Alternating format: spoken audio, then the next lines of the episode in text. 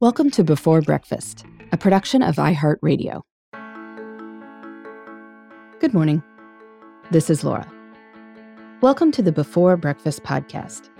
Today's tip is to keep unhelpful feedback to yourself. When a roommate or partner or kid performs a task, you're best off thanking them rather than critiquing how they did it. In other words, if it's done, it's right.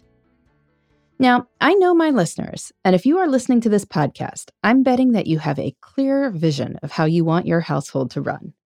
You have high standards. You value efficiency. You've no doubt thought a lot about logistics and the best possible way to do things. But right now, you may have more responsibilities and less help at home than usual. If grocery shopping or other household tasks felt like a black hole of time before this year's pandemic, well, they may be even more time consuming now. So, with increased demands and a challenging environment, we need to be realistic about what we can do and sensible about how we share responsibilities. A lot of households have rethought chores, and I think that's great. Of course, there's an inevitable side effect. After reallocating chores, your partner, kids, or roommates may be responsible for tasks that, well, in your opinion, may not be done perfectly. You may be tempted to coach them on how to fit the most dishes in the dishwasher, or you may be inclined to demonstrate how to fold shirts. Your partner might mix up the order of the activities in the bedtime routine, and you might want to remind him of your correct order. But don't, because if it's done, it's right. If something happened to you, your family would probably figure out how to run the household in your absence. So let them do their part in contributing to the household you share. Now, I know that sometimes this is easier said than done, but there are lots of ways to think about how other people do the work. Sometimes a task performed wrong may be a result of different assumptions. If you put milk on the grocery list, you may know that that usually means a half gallon of 1% organic milk.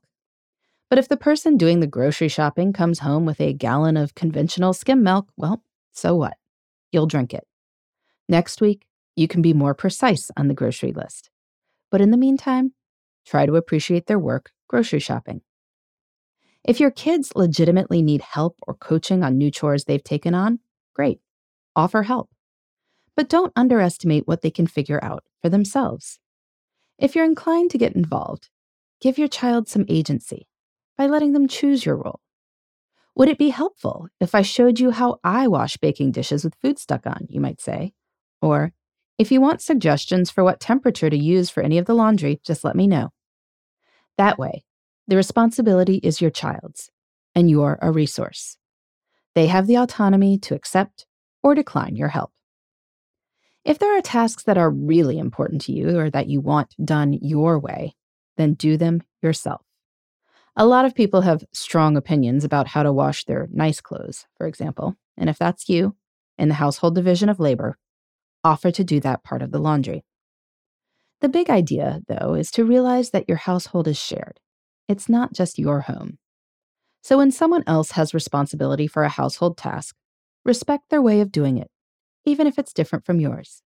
If it's done, it's right. We're all in this together, and it's good when we can appreciate everyone's contribution. In the meantime, this is Laura. Thanks for listening and here's to making the most of our time.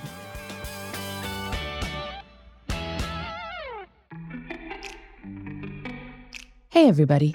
I'd love to hear from you. You can send me your tips, your questions, or anything else.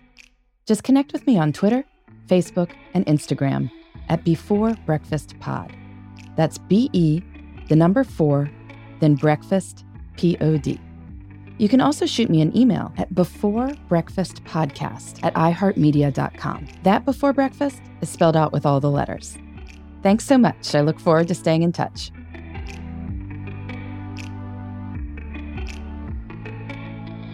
Before Breakfast is a production of iHeartRadio. For more podcasts from iHeartRadio, visit the iHeartRadio app, Apple Podcasts, or wherever you listen to your favorite shows.